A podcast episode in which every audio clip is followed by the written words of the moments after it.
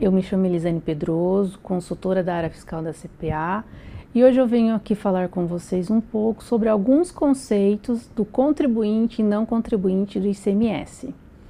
O contribuinte do ICMS é qualquer pessoa natural ou jurídica que, de modo habitual ou em volume que caracterize o intuito comercial, realize operações com circulações de mercadorias ou prestação de serviços de transportes intermunicipal, interestadual ou de comunicação.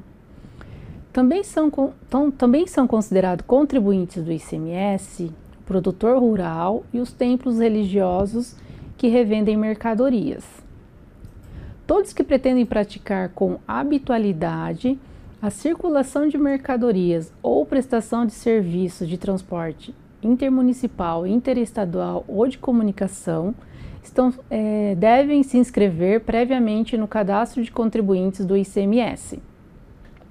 O fato da empresa ter inscrição estadual não significa que, ela é, que ele é uma contribuinte do ICMS.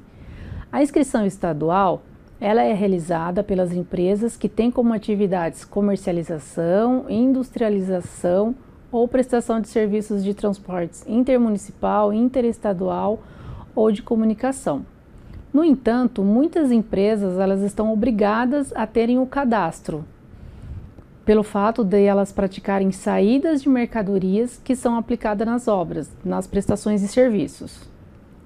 Essa determinação fica muito a critério do fisco de cada estado.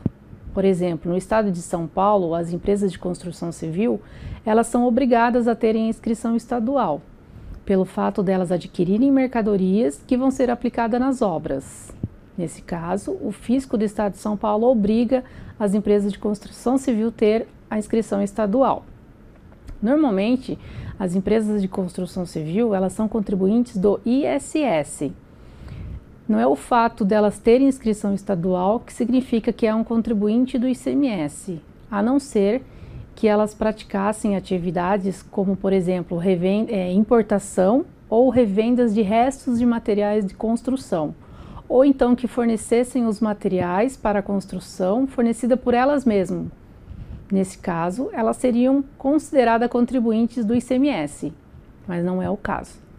Para mais informações sobre os conceitos de contribuintes e não contribuintes, você encontra no regulamento do ICMS, no decreto 45.490 de 2000 e do ISS, você encontra na Lei Complementar 116 de 2003. Esse foi nosso assunto de hoje. Muito obrigada e até a próxima.